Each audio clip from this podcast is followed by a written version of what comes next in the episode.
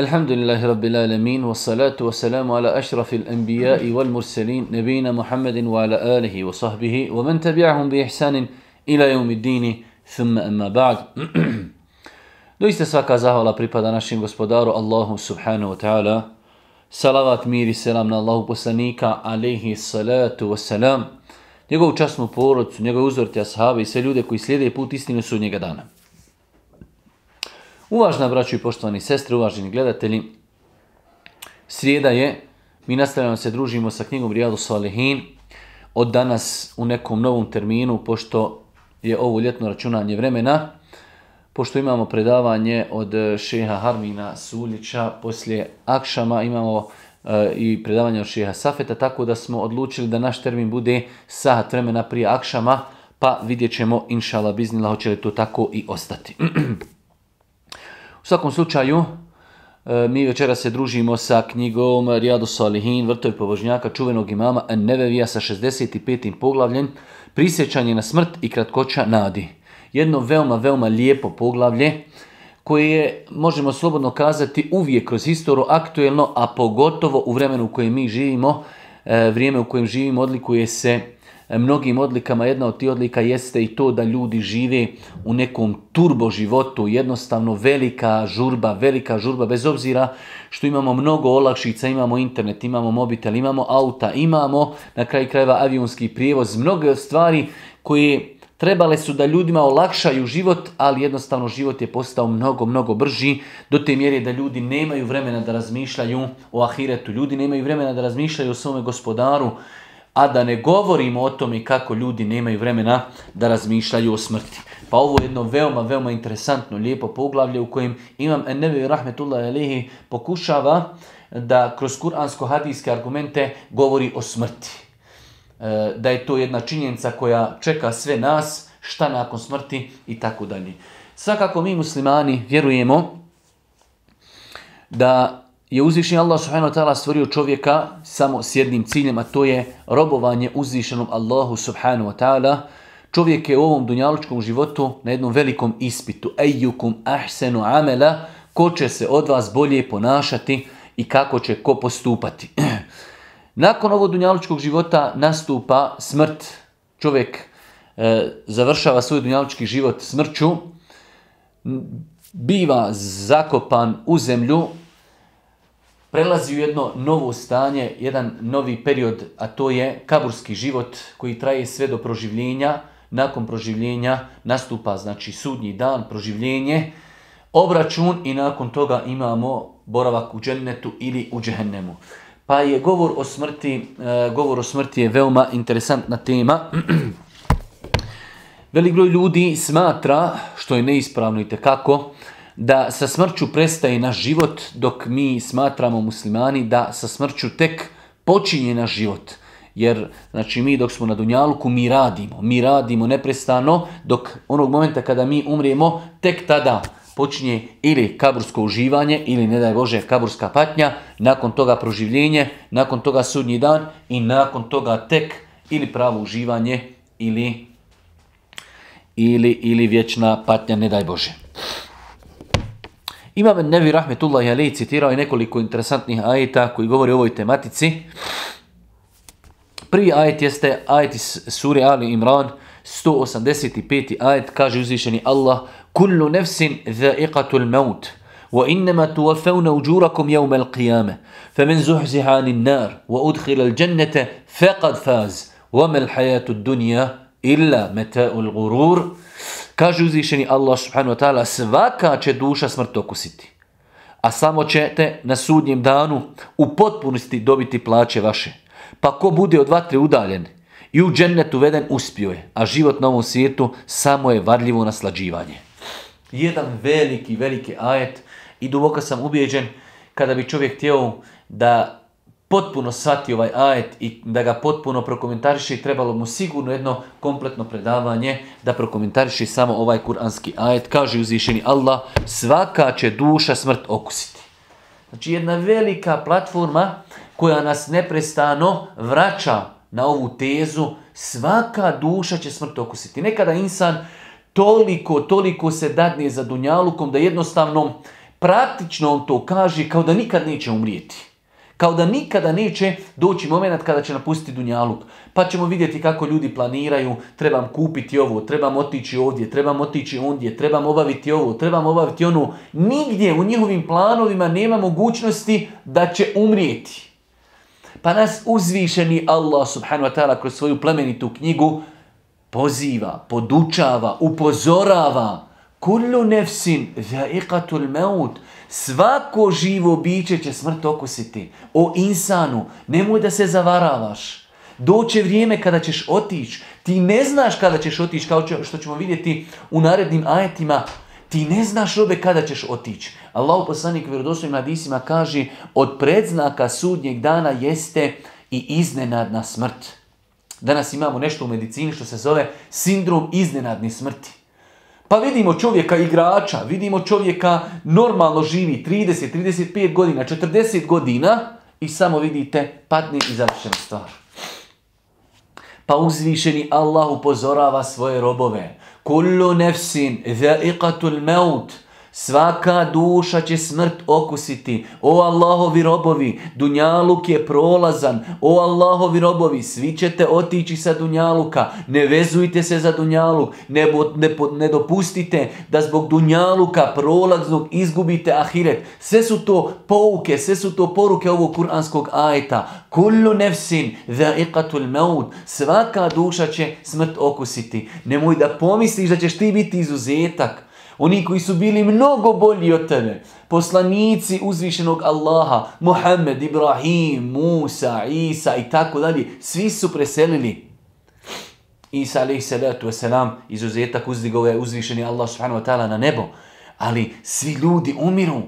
Svi ljudi koji su mnogo bolji od nas, šehidi, ashabi, tabiini, učenjaci, pobožnjaci, svi su otišli. Kullu nefsin za'iqatul maut. Pa kamo sreći da ovaj ajet malo češće učimo, da ga negdje na, na, na zidu svoje sobe okačimo prijevod značenja negdje na vratima, pa da se često posjetimo ovog ajeta. Kullu nefsin za'iqatul maut. Svaka duša, svako živo tijelo i biće smrt će okusiti. Pa kaže uzvišeni Allah subhanahu wa ta'ala, a samo ćete na sudnjem danu u potpunosti dobiti plaće vaše. Nema tuwafawna ujurakum yawm al-qiyame. Prava plata je tamo. Čovjek nekada na dunjalku nešto ju radi. Pa ljudi ne znaju da je on tu radio. Ili ljudi mu uzrati, na njegovo dobro uzrati mu zlim i tako dalje. Prava plata, istinska plata jeste na sudnjem danu. Zašto? Jer Allah zna šta je u našim srcima. Allahu je sve poznato. Meleki koji nas prati su sve zapisali.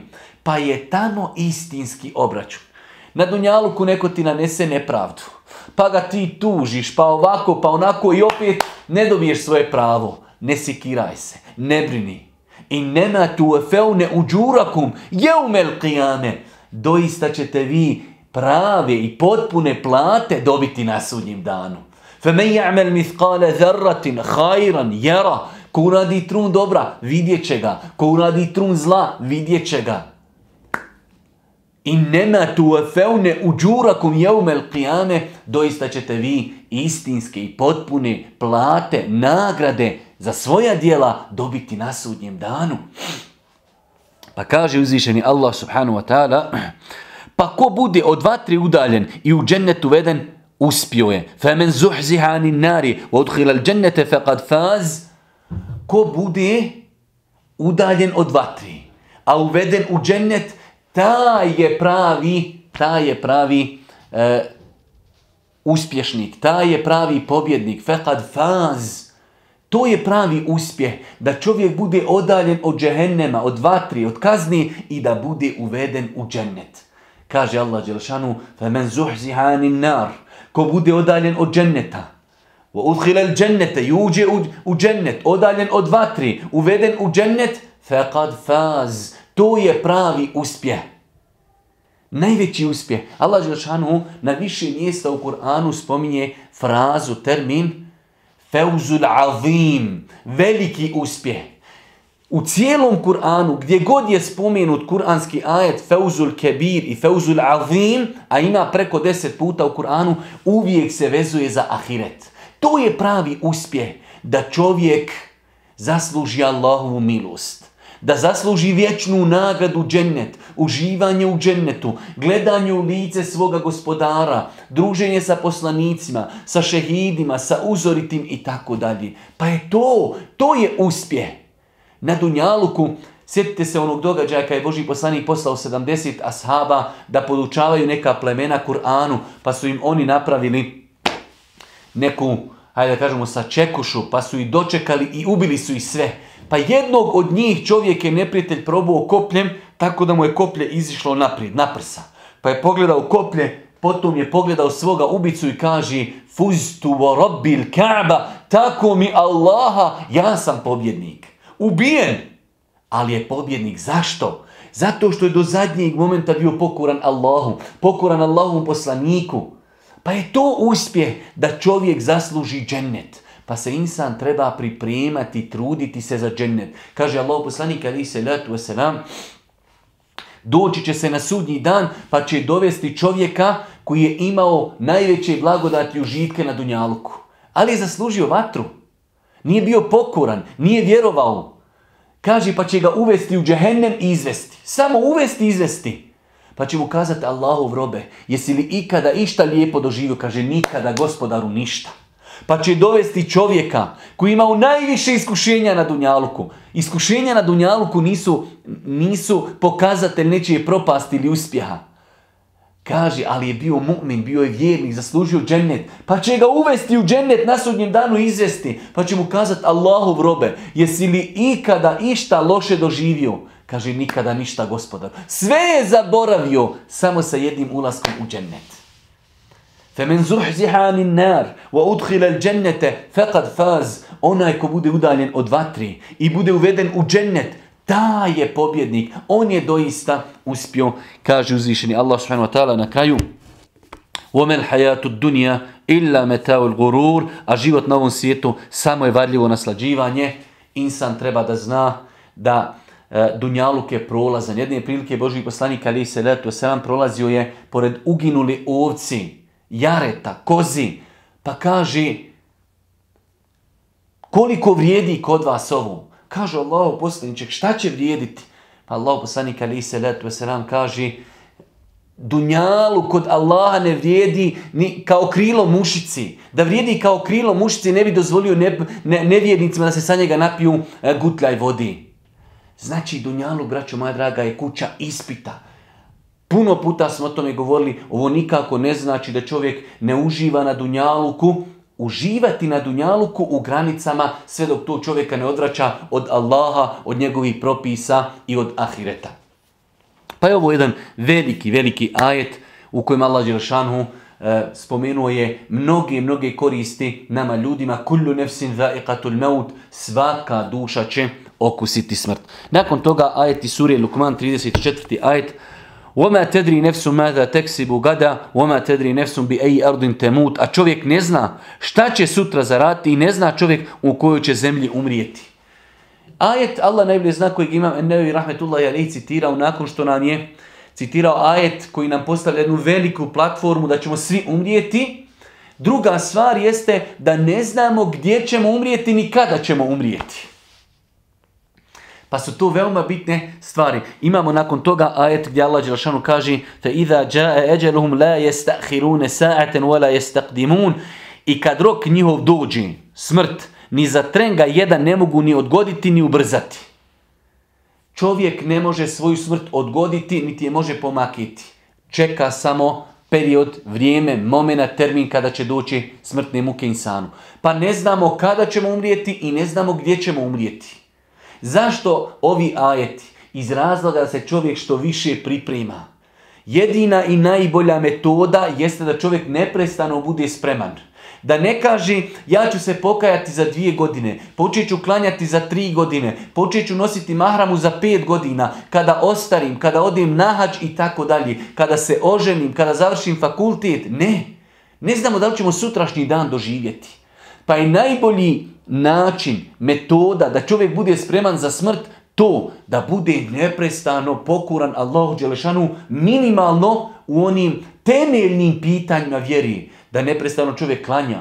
Ako je u pitanju e, post, da posti mjesec Ramazana, ako ima i metka, da daje zekijat, ako može da obavi hađ i tako dalje. Minimalno da čuva temelje vjeri i da je spreman za dolazak meleka smrti. Pa je ovo znači e, veoma bitna činjenica, znamo da ćemo svi umrijeti, ne znamo kada ćemo umrijeti i ne znamo gdje ćemo umrijeti. A znamo da ćemo umrijeti. Logično je onda da se insan priprema i da bude spreman, da ne dočeka ono što će nam biti spomenuto sada u suri El Mu'minun, kada nekom od njih smrtne muke dođu, kažu gospodaru vrati me, sad bi ja, e sad ja vjerujem, kada vidim meleke koji čupaju dušu, kada vidim kabur, kada vidim džennet, kada vidim džehennem, sada bi ja klanjao, sada bi ja nosila mahramu, sada bi ja davao sadaku, sada bi ja postio, sada više ne bi išao u kladionicu. Kella, nikada. Melek smrti kada dođe gotovo je, nema popravnog. Pa insan na Dunjaluku treba da se druži sa Kur'anom, a Kur'an mu daje najbolje smjernice. Robe, umrijećeš. Ne znaš u kojoj zemlji ćeš umrijeti. Robe, ne znaš kada ćeš umrijeti. Robe, pripremaj se za smrt. Jer ovaj Dunjaluk je prolazan. Ma indekum jenfed, ono što imate vi je prolazno. Wa ma inda Allahi ono što je kod Allaha, to je vječno. Pa nemojte da dozvolimo sebi da prodamo vječno za prolazno, bez obzira koliko uživali na Dunjaluku. Nakon toga Kur'anski ajeti sure El Munafiqun 9. do 11. ajeta kaže uzvišeni Allah Ja i ladina amenu la tulhikum emualukum wa la uladukum an zikrillah wa man jefal dhalike fa ulaike humul khasirun wa anfiqu mimma razaqnakum min qabli jati ahadakum al-mautu fa yaqul rabbi laula akhartani lađenin qaribin fa asaddaqa wa akum min as-salihin O vjernici, neka vas imanja vaša i djeca vaša ne zabave od sjećanja na Allaha. O vjernici, ovi koji vjerujete u Allaha, ovi koji vjerujete u Muhammeda, ovi koji vjerujete u sudnji dan, ovi koji vjerujete da ćete biti proživljeni, da ćete polagati račune, nemojte dopustiti da vas vaši imeci i vaša djeca zauzmu.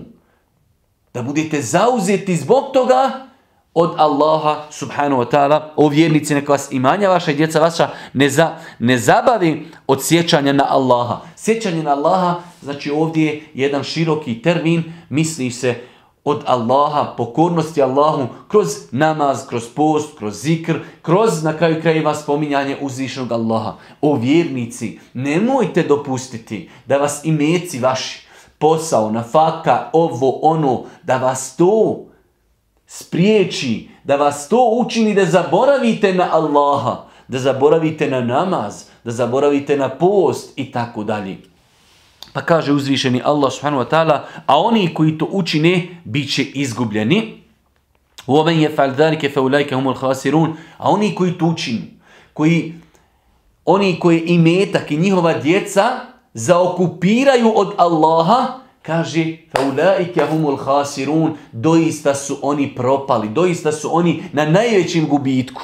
Najveći gubitak je da čovjek zbog prolaznog dunjaluka, kojeg neće sa sobom ponijeti u kabur, izgubi vječni ahiret.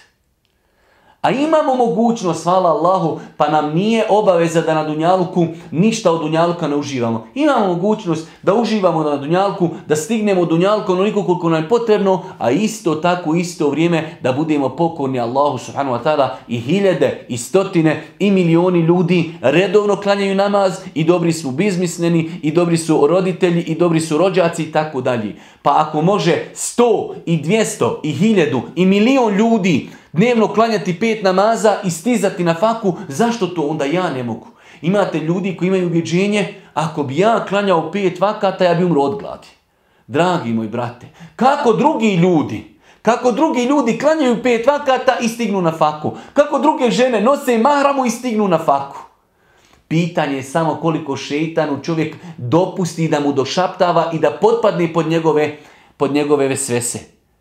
Ako milioni ljudi klanjaju i stignu na faku, imaju auta, imaju kuće, imaju poslove i biznise i putuju i hodaju, zašto to i ja ne mogu? U većini slučajeva kod nas kada ljudima kažete zašto ne klanjaš, of, ja moram raditi. Da li oni drugi ljudi koji klanjaju redovno namaz, zar oni ne radi? Svi mi radimo. Ali se može, može se znači e, ujediniti korist Dunjaluka i korist Ahireta. Pa kaže uzvišeni Allah subhanahu wa ta'ala i od onoga čime vas mi obskrbljujemo udjeljujte prije nego što nekom od vas smrt dođe pa da onda rekne gospodaru moj da me još samo kratko vrijeme zadrži pa da milostinju udjeljujem i da budem dobar. Nemojte čekati da dođu smrtne muke pa da dođe čovjek kaže gospodaru samo me malo ostavi pa da još ja udjeljujem i da budem dobar. Kaže uzvišeni Allah subhanahu wa ta'ala i od onoga čime vas mi obskrbljujemo udjeljujte. Od onoga od čega vam mi dajemo. Pa i nafaka od Allaha. Ali pogledajte ljepotu Islama. Nije rečeno udjelite sve. Dio. Mimma rozaknakum. Dio onoga što vam mi dadim. Allah je ti dao, imaš 100 hiljada, dadi 100 eura. Dadi 200 eura. Dadi 1000 eura. Ali imaš još drugi 100 hiljada. Pa Islam ne opterećuje čovjeka da dadne sve, ali dadni dio. Prije nego nastupi smrt, pa onda tada insan će reći gospodaru, mogu li ja ikako da se vratim? Ja bi nešto udjelio, ja bi nešto dao, ja bi nešto promijenio u životu, ja bi klanjao. Ne, gotovo. Kada smrtne muke dođu, nema povratka. Pa je pametan, razuman, pronicljiv insan koji na vrijeme svati koliko vrijedi dunjalu, koliko vrijedi ahiret onaj koji pokuša da na dunjaluku objedini pokornost Allahu subhanahu wa ta'ala i stizanje dunjalučkih koristi. Nakon toga imam Ennevi Rahmetullah Jali citirao je skoro pa više od 20 kuranskih ajeta iz sure El Mu'minun od 99. do 115. 16 ajeta. Mi ćemo samo spomenuti neke na početku e, zbog njihove bitnosti. Kaže uzvišen Allah subhanahu wa ta'ala, kada nekom od njih smrt dođe, on uzvikni, gospodaru moj, povrati me da uradim kako dobro u onome što sam ostavio. Nikada. To su riječi koji će on uzalud govoriti, pred njim će biti prepreka sve do dana kada će oživne biti. Pa kada se u rok puhne, tada rodbinskih veza među njima neće biti i jedni drugima neće ništa, jedni druge neće ništa pitati. Oni čija dobra djela budu teška, oni će se spasti, a oni čija dobra djela budu laka, takvi su sami sebe upropastili. Kuranski ajeti koji zaslužuju veliku pažnju. Smjernice uzvišenog Allah tala gdje kaže nemoj da budete kao oni koji kada im dođu smrtne muke kažu gospodaru mogu li se ja vratiti? Ne može. Allahov robe koliko si puta čuo hudbu, čuo si predavanje, čuo si vaz, gdje su ti ljudi govorili Allahov robe, kada dođe smrt, nema povratka, iskoristi zdravlje, iskoristi mladost, iskoristi bogatstvo, radi dobra djela, na vrijeme klanjaj, na vrijeme nosi hijab, nemoj čekati smrtne muke. Pa kaže uzvišeni Allah, kada nekom od njih smrt dođe, on uzvikne, gospodaru moj, povrati me da uradim kako dobro onome što sam ostavio. Nikada. Kella, nikada nikome se melek smrti nije vratio sa vrata. Zato, braću moja draga i cijene sestre, iskoristimo svoj život. Nemoj da dopuštamo da nam obavezni stvari u životu prolazi kao namaz, kao post, kao zekijat, kao hađ. Nemoj da imamo pri sebi veliki grijeha koji možemo lako ostaviti. Je li problem ostaviti kladioncu, je li problem ostaviti alkohol, je li problem ostaviti kamatu, je li problem ostaviti blud i tako dalje. Svi mi imamo grijeha, ali čovjek svoje grijehe treba da svodi na minimum. Kella, nikada se neće melek smrti vratiti. Pa kaže uzvišeni Allah, to su riječi koje će on uzalud govoriti. Pa kada se u rog puhne, tada rodbinski veza među njima neće biti. Kada čovjek bude proživljen, Ništa mu neće značiti što ima u rodbini nekog ko je efendija ili ko je hađija. Nerijetko se kod nas dešava gdje ljudi ne klanjaju, ne posti, ali moj dedo je bio, moj Amidža je takav, moj Dajđa je Efendija i tako. Ja sam iz ugledne porodici. Na sudnjem danu možeš biti iz najveće porodici, iz porodice Božijeg poslanika, alihi salatu wasalam. Šta će Ebu Džehlu koristiti što je bio rođak Božijem poslaniku? Ništa. Ne koristi, znači, porijeklo na sudnjem danu ništa. Pa kaže Allah, rodbinske veze neće koristiti na sudnjem danu. Pa kaže uzvišeni Allah, oni čija dobra djela budu teška, oni će se spasiti. A oni čija dobra djela budu laka, takvi su sami sebe upropastili. Čija dobra djela budu teška, na sudnjem danu će se naša dobra djela vagati. Pa ako dobra djela prevagnu loša, čovjek će u džennet. Koliko puta naš narod kaže moje srce je čisto, a ništa od dobrih dijela nema, skoro pa ništa. Šta će onda na sudnjem danu prevagnuti? Kaže Allah Želčanu, oni čija dobra djela budu teška. Ima namaza, ima posta, ima zekijata, ima sadake, ima hađa, ima umri, ima, ima mnogo dobrih dijela. Pa će to prevagnuti grijehe koje je činio. A kaže, s druge strane, oni čija dobra djela budu lagahna, oni su, oni su sami sebe u propast bacili. Nakon toga,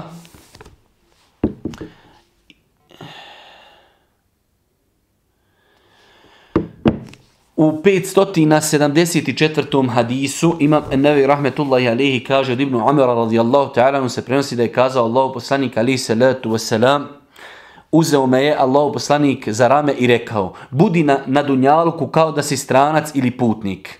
Ibn Omer radijallahu ta'ala govorio je kada omrkneš ne očekuj da ćeš osvanuti, a kada osvaneš ne očekuj da ćeš omrknuti. Iskoristi zdravlje prije bolesti, iskoristi život prije smrti. Jedan veliki, veliki, ogroman hadis kojim Allah poslanik ali se letu se nam daje savjet Ibnu Omaru, a samim tim to je savjet cijelom ummetu. Kun fi dunja ka enneke garibun au abiru sebil. Budi na dunjalu kao stranac. Šta se misli ovdje pod pojmom stranac? Čovjek kada ode negdje, pa se osjeća jednostavno kada nije u svojoj domovini, osjeća se čudno, jedva čeka da se vrati, ne nosi sa sobom mnogo stvari. Da li ste vidjeli nekoga da ide na putovanje i vozi svoju kuću za sobom? Budi na Dunjaluku kao stranac. Neko ko je negdje ocijao, abiru se bil, u proputovanju si, ne nosiš mnogo sa sobom. Zašto? Jer ćeš to napustiti. Tako i, na, i Dunjaluk. Svi ćemo mi Dunjaluk napustiti. Ništa sa sobom u kabur nećemo ponijeti. Možete imati zgrade sa sto spratova. Možete imati desetine auta. Možete imati zemlje stotine duluma. Vas čeka dva sa jedan. Dva dužine i metar širine. Znači, svi mi idemo i nosimo sa sobom šta? Svoja dobra i loša djela. Pa je pametan onaj insan koji Dunjaluk ne shvati da je to mjesto boravka. Dunjaluk je lađa koja nas samo prevlači do ahireta. Nemoj da Dunjaluk shvatimo da je to mjesto vječnog našeg boravka. Mi smo tu prolaznici. Pitanje je dana samo kad ćemo se vratiti u svoju, svoju prvu domovinu. Naša prva domovina je džennet. Kada je Adem a.s. bio u džennetu, pa je zbog prijestupa koji napravio spušten na zemlju. Naša domovina je džennet. Čekamo povratak u džennet. Ovdje mi smo privremeno. Umrijet ćemo sigurno. Ne znamo kada ćemo umrijeti, ne znamo gdje ćemo umrijeti. Zato kaže Allah poslanik, budi na Dunjaluku kao stranac, kao prolaznik. Abdullah ibn Omar radijallahu ta'ala govorio je, kada omrkniš, gotovo, smatraj da je to zadnji omrknjavanje tvoje. Nećeš više osvanuti. Kada osvaniš, Gotovo, reci sebi, ovo je moj danas zadnji dan. Idem danas da budem pokoran. Neću krasti, neću lagati, neću činiti grijehe, bit ću pokoran Allah subhanahu Jer mi to možda zaista jeste zadnji dan. Pa kaže Abdullah ibn Omar radijallahu ta'ala kada osvaneš, ne očekuj da ćeš omrknuti. Iskoristi zdravlje prije bolesti, iskoristi život prije smrti. Iskoristi dok si zdrav. Kada insan zdrav, može klanjati, može postiti i tako dalje, može činiti dobra djela, može obilaziti rodbinu, može ići na hađ, može ići na umru i tako dalje. Kada je bolestan, sve te stvari se umanji. Pa kaže Ibn Omar, iskoristi zdravlje prije bolesti, iskoristi svoj život prije smrti. Iskoristi život. Sad još dok si na Dunjaluku iskoristi, kada dođe smrt, vidjeli smo sure Minun, čovjek će kazati, gospodaru vrati me, daj mi novu priliku. Gospoda, o robe, imao si priliku 40 godina. Slušao si hudbe, slušao si predavanja, čitao si knjige, gledao si oko sebe kako ljudi umiru. Vidjet ćemo savjet Božijeg poslanika. Ekfiru min zikri, hadi min Često spominjite smrt. Ljudi oko nas umiru. Naiđemo pored kaburova, naiđemo pored mezarluka. Jesmo li kada pomislili, sutra ću ja tu biti zakopan. Šta sam ja pripremio za dan kad će me ponijeti na tabutu? Pa je znači ovo jedno veliko, veliko, ogromno poglavlje. U 575. hadisu od Ibn Omara radijallahu ta'ala se prenosi da Allah poslanik ali sad sam rekao musliman koji ima nešto da oporuči ne treba zanočiti dvije noći a da kod sebe nema napisanu oporuku. Opet ovaj nas hadis e, indirektno nam ukazuje iako on govori o propisima oporuke. U islamu imate jedno veliko poglavlje oporuka u islamu. Islamski učenjaci u knjigama fikha imaju jedno posebno poglavlje oporuka. Ko može oporučiti, kome je može oporučiti, koliko može oporučiti, kada može oporučiti, jedno veliko interesantno poglavlje. Ali ovdje Allah poslanik kaže ako nešto o Allahu robe imaš u namjeri da na, hoćeš da ostaviš opo. Primjer radi čovjek je bogat i želi da jednu kuću ostavi kada on umre, da se ona ne dijeli, da to bude vakuf želi da to ostavi za muslimane, za bijedu. Allah poslanik znajući da smrt može svakog momenta nastupiti, kaže ako imate nešto već u namjeri, da ostavite u vakuf, da ne ostavite u oporuku. Nemojte doživjeti dvije noće da to već niste zapisali. Iako ovaj hadis je u poglavlju oporuka, ali iz njega indirektno uzimamo korist da Allah poslanik kaže nemoj čekati noć ili dvije noći, možda te smrt pretekni. Jedne prilike dolazi Allahu poslaniku, ali se letu wasalam, čovjek kaže Allahu poslaniće, moja majka je umrla iznenada. Znam kakva je bila moja majka, da je išta progovorila, ostala bi, i za sebe ostavila bi neku sadaku. Mogu li ja za nju dati sadaku? Kaže Allahu poslanik, može. Ali pogledajte, ovu ženu je smrt pretekla. Iako je bila poznata po tome da je mnogo udjeljivala, smrt je pretekla. Pa tako Allah poslanik i kaže. Možda čovjek nekada ima nešto namjeru da udjeli, ali šuti, ne kaže svojoj djeci, ne kaže svojoj supruzi. Razmišlja o tome. Ako si već donio odluku, želiš da dio svog imetka ostaviš u vakuf za džamiju, za bolnicu, za sirotinju, za jetime, za neku knjigu ili bilo koji drugi hajrat, napiši to na papir. Ostavljam u oporuku ja taj i taj da se dio mog imetka nakon moje smrti izdvoji u te i te svrhe jer te može preteći smrt. Ljudi ne znaju šta si ti imao u srcu. Nakon što čovjek umri, sav njegov imetak ostaje njegovim nasljednicima. Nakon toga Imam Nevi Rahmetullah Alihi citirao je e, dva hadisa koja su slična u kojim Imam e, Nevi citirao hadise u kojima Allah poslanik praktično e, znao nacrtati na putu nekoliko linija pa, znači, sa strane nacrta također nekoliko linija, pa kaže ovo je čovjek, ovo je njegov život, ovo je njegova nada, čovjek se nada, ostaće dugo, ostaće dugo, a ovo sa strane su, kaže, iskušenja. Pa ako ga ova crtica ne zabode, to jest ovo iskušenje, pogodit će ga neka druga i, znači, čovjek će svakako otići sa Dunjaluka. Ali ono što je pojenta iz ovih hadisa jeste činjenica da čovjek ima nadu dug život. Veoma rijetko razmišlja, možda ću ja sutra umrijeti. Zamislite kada bi mi svi razmišljali na način da doživljavamo da nam je današnji dan zadnji dan. Da li bi imali vremena za utakmice? Da li bi imali vremena za serije? Da li bi imali vremena za mnoge druge stvari besposlice? Ili bi, ako bi ovo zadnji dan na Dunjaluku, pa daj da danas nosim mahramu, daj da danas e, klanjam, daj da danas malo učim Kur'an, daj da malo zikrim, daj da tražim halala od nekoga koga sam uvrijedio, daj da se pokajem i tako dalje. A u stvarnosti to jeste naš život. Ko nam može garantovati da ćemo sutrašnji dan doživjeti? Pa insan znači treba e, da pokuša, da pokuša da život na Dunjalku doživljava na način možda ću sutra umrijeti. Nakon toga,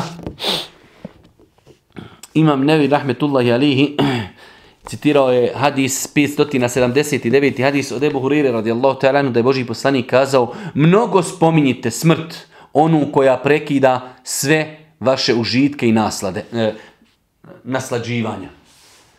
Ekfiru min zikri hadim lezat. Veoma često smrt spominjite, smrt koja će prekinuti vaše dunjalučke užitke. Subhanallah il azim. Allah, posla, šta mi često spominjemo? Spominjemo mobitele, spominjemo auta, spominjemo nekretnine, spominjemo filmove, spominjemo igrače, spominjemo mnogo toga. Allah poslani kaže Ekthiru min zikri hadim lezat. Često spominjite smrt koja će prekinuti vaše dunjalučko uživanje. Često napominjite jedni drugi, jedni drugima spominjite, brate, vidim da te nema u džamiji, sestro, vidim da se ne ponašaš kako bi trebala, sjeti se da ćeš umrijeti, dunjalu će otići, brate, vidim da varaš, da petljaš, da kradeš, da činiš nepravdu ljudima, sjeti se da ćeš umrijeti, svi ćemo otići, koja dobra djela i loša ćeš sa sobom ponijeti u kabur. Ekthiru min zikri, hedi min lezat. Često se smrti prisjetite i često smrt spominjite. Vidjet ćemo u drugom kontekstu, u drugim hadisima da Allah poslanik ali se letu selam preporučio je maksuz, maksuz da insan ode da posjeti kaburove. Vidjet ćemo poslije šta je razlog. Kaže Allah poslanik, zaista vas posjeta kaburovima posjeća na ahiret. Dođeš na mezarluke, stotine hiljade ljudi zakopano. Pa počneš čitati imena i prezimena, tvoj prijatelj, tvoj ahbab, tvoj rođak, ovaj stariji od tebe, ovaj mlađi, ovaj umru u 30. godini, onaj u 40. Pa te to počne, pa te to počne asocirati, razmišljaš, možda sam i ja mogao već da budem u zemlji, jesam li spreman, nisam, kako ću biti proživljen, kako ću otići? I tako dalje. Pa znači ovo je jedan također veliki hadis da Allah poslanik kaže mnogo spominjite smrt, onu koja prekida sve naslade dunjalučka uživanja. Nakon toga imam Nevi Rahmetullahi Alehi citirao je jedan hadis oko čije vjerodostojnosti postoji malo spornosti pa ćemo mi taj hadis i preskočiti. E, nakon toga imamo kratko, inša Allah, u današnjem ovom druženju još da kratko obradimo jedno novo poglavlje i time ćemo ako Bog da i, i završiti da nam uh, sljedeći put počnemo 68. Uh, poglavlja. 66. poglavlje pohvalnost posjećivanja mezarluka muškarcima i šta se izgovara tom prilikom. Kao da imam nevi, a opet Allah Žešan najbolje iz nas smatra da je posjeta mezarlucima specifična samo za muškarce. Iako velika većina islamskih učenjaka smatrala je pohvalnim i dopuštenim, dozvoljenim i muškarcima i ženama da posjećuju kaburove. Znači nema u tome nikakve smetnje. Vidjet ćemo da postoje mnogi argumenti koji direktno i indirektno ukazuju da nema smetnje da i žene posjećuju kaburove. Znači da čovjek i žena odu zajedno da posjete mezaristan, da posjete e, groblje, da posjete, znači da bi uzeli pouku i da bi uzeli poruku. Pa nema ništa loše u tome, osim ako bi zaista žena znala da to ne može podnijeti, e, znači zbog emocija i ne daj Bože da može doći do, e, do nečega što je šerijetom zabranjeno, tada to da, ali da izbjegava. Ali generalno je pravilo da nema smetnje da i muškarci i žene posjećuju kaburove, da posjećuju mezaristane, da posjećuju greblja i da uzmu pouku i poruku iz svega toga. Kaže Allah poslanik alaih salatu wasalam kuntu nehejtukum an zijaratil kuburi fezuruha o fi rivajeti فمن أراد أن يزور القبر فليزوره فإنها تذكرنا بالآخرة Burida radijallahu ta'ala prenosi da je Allah poslanik ali se letu sam rekao bio sam vam zabranio da posjećujete mezarluke ali sada vam dozvoljam da i posjećujete. U drugoj verziji se kaže pa onaj ko želi da posjeti mezarluke neka ih posjeti jer oni nas posjećaju na ahiret. Allah poslanik u početku islama i ovo nam ukazuje da u islamu postoji nešto što se zove derogiranje. U početku Islama Boži poslanik je zabranio ljudima da posjećuju kaburove. Allah Đelšan najbolje zna, ali generalno svi ummeti i prije muslimana i danas u ummetu Mnogo problema ljudima dolazi od neispravnog razumijevanja mrtvog čovjeka i medjeta u kaboru. Allah najbolje zna zašto je bio razlog, zašto je Boži poslanik ljudima u početku Islama zabranjivao da posjećuju mezarluke, ali moguće da je jedan od razloga to što su ljudi jednostavno imali pogrešna ubjeđenja o mrtvima. I danas dan imate turbeta, imate ljude koji hodaju oko e, kaburova i čine dovu i klanjaju se ljudima koji su umrli. Što je svakako strogo, strogo zabranjeno islamu. Pa kaže Allah poslanik se selam, ja sam vam bio zabranio da posjećujete kaburove. Mezarluke, mezaristane, greblja. Ali sada vam to dozvoljavam, posjetite ih. U predaji ovoj drugoj stoji, zaista vas e, posjeta kaburova posjeća na ahiret. Da čovjek dođe, da pogleda, da vidi koliko ljudi je prije njega otišlo, koliko je ljudi prije njega umrlo, nisu ponijeli sa sobom ništa. Samo dva metra kvadratna i to je to. Pa je znači od sunneta, pohvalno, lijepo, uvedite sebi, i ja sebi, i vi sebi u obavezu, u, u hajde da kažemo, u svoj životni neki plan, jednom mjesečno, jednom u dva mjeseca, jednom u tri mjeseca, jednom u pola godine, da maksuz odete kod mezarova, da maksuz odete na greblje, da odete na mezaristan i da sjednijete i da razgledate, da razmišljate. Jesam li ja spreman za onaj moment kada ću otići sa Dunjaluka? Šta ja nosim za ahiret? Šta sam pripremio svome gospodaru? I tako dalje.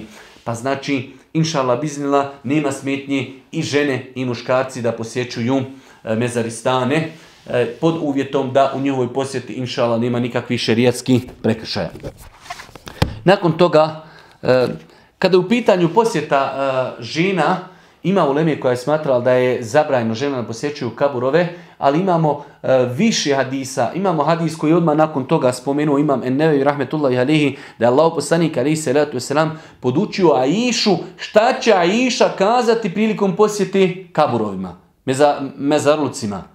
Da je bilo zabranjeno ženama da posjećuju mezarluke, Allah poslanik bi rekao, Aisha, ne mogu te ja podučiti toj dovi. Kako ću te podučiti kad je vama zabranjeno? Allah poslanik je podučio Aishu dovi koju će kazati kada, kada čovjek dođe i posjeti mezaristan. Mi muslimani, znači, e, od sunneta je pohvalno i lijepo je kada čovjek prolazi pored kaburova ili kada dođe na kaburove da prouči dovu koju nas je podučio Allahu poslanik ali se letu wasalam, assalamu alaikum, ahle dijari minel mu'minine, inna inša illahi bikum lahikun, kao selam alaikum, e, skupinom mu'mina koji su preselili tu zakopani i mi ćemo se, ako, ako Bog da, vama uskoro pridružiti i mi ćemo sigurno otići sa Dunjaluka. Pa vraćamo se ovom našem hadisu. Allah poslanik ali se letu selam podučio je Aishu radijallahu ta'ala anha da e, kako će e, doviti i koju će doukazivati kada bude posjećivala mezaristan.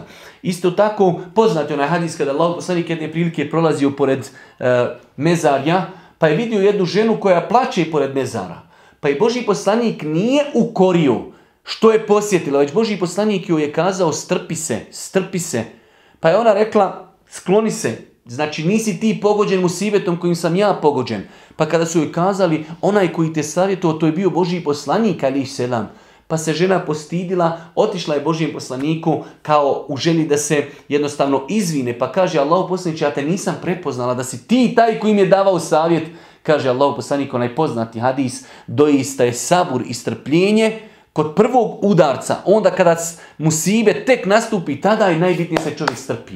Ali nije Boži poslanik ovoj ženi kazao, a zašto ti posjećuješ mesadluke, znaš li da je to zabranjeno? A Boži poslanik, ali se letu se nam, kada je vidio nekoga da čini nešto što je zabranjeno, poznato je da Boži poslanik, ali se letu se nam, reagirao i govorio ljudima da to ne trebaju činiti.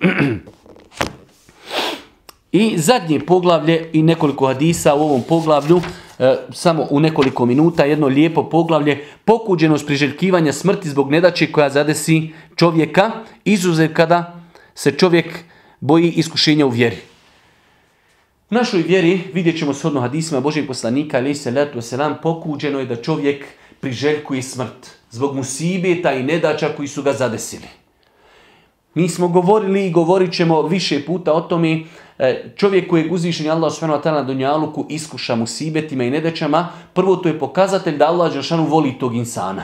Jer je dostojno hadise Allah poslanik kaže kada Allah Žešanu zavoli nekog insana, stavi ga na iskušenje. Pa kada insan bude iskušan nedaćama i musibetima, treba da zna da je to pokazatelj da ga Allah voli.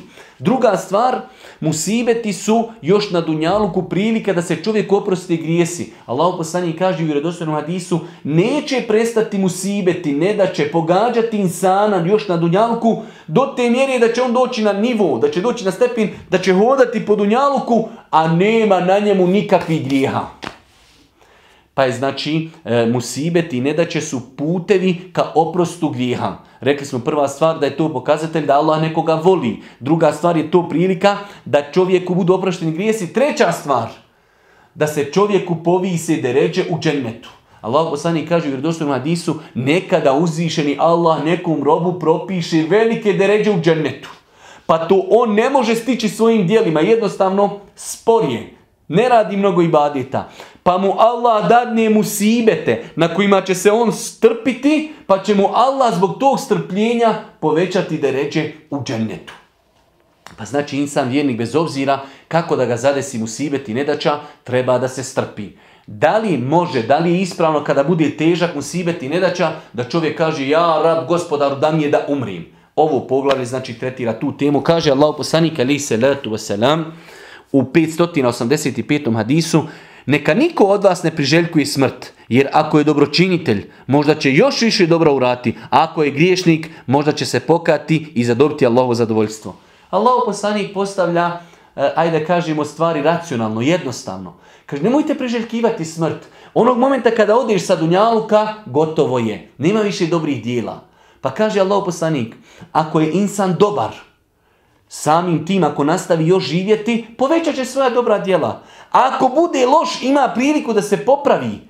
Pa je zato, kaže, nelogično da čovjek priželjkuje smrt.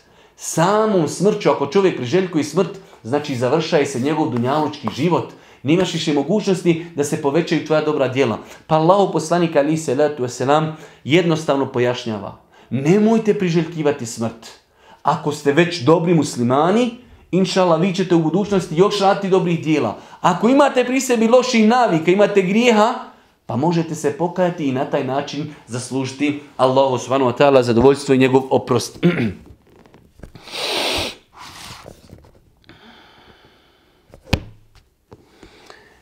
U 586. hadisu, i to je zadnji hadis koji ćemo mi danas, ako Bog da, i citirati, hadis koji bilježi Buharija i Muslim, Allah poslanik alaih salatu wasalam od Enesa radijallahu ta'ala se prenosi da je rekao Allah poslanik, neka niko od vas ni pošto ne zaželi smrt zbog nevolje koja ga pogodi. A ako već mora, onda neka kaže Allahu, poživi me sve dok je život za mene bolji od smrti, a usmrti me kada smrt bude za mene bolja od života. Če Allah poslanik ali se datu selam u ovom hadisu daje nam smjernice, ako već insan bude pogođen nekim velikim usibetom, nedačom, boji se za sebe, boji se za svoju vjeru, strahuje, vidjeli smo imamo prva situacija da čovjek ne zna. Prvo zbog musibeta čovjek mogu mu se povećati deređe, mogu mu biti oprošteni grijesi, to može biti pokazatelj da insana uzvišeni Allah voli. Ali, ako jednostavno čovjek bude zadesi ga veliki musibet, do te mjere da više ne može izdržati, insan ne zna šta je za njega hajr. Zato Boži poslanik ovdje podučava nas da e, pitanje smrti prepustimo našem gospodaru. Nešto slično istihari namazu. Kada želimo nešto da uradimo pa kažemo gospodaru mi te molimo da nam ti podariš ono što je hajr, a ti znaš šta je za nas hajr. Pa ovdje uzviše, e, Allah poslanik ali se selam podučava nas kako ćemo se ponašati. Prva stvar, nemojte priželjkivati smrt. Nemojte tražiti smrt zbog musibeta i nedeće koja vas zadesi. Ali ako već morate, onda recite sljedeći. Gospodaru moj, ako je meni život bolji od smrti, podari mi život. Ako mi je smrt bolja od života, podari mi smrt da ipak to pitanje prepustimo uzvišenom Allahu subhanahu wa ta'ala. Molim Allah subhanahu wa ta'ala da učvrsti na putu istine. Molim ga subhanahu wa ta'ala da bude milostiv na sudnjem danu i na kraju subhaneke Allahumma da bihamdike ešhedu in la ilaha illa ente stagfiruke wa etubu ilaik.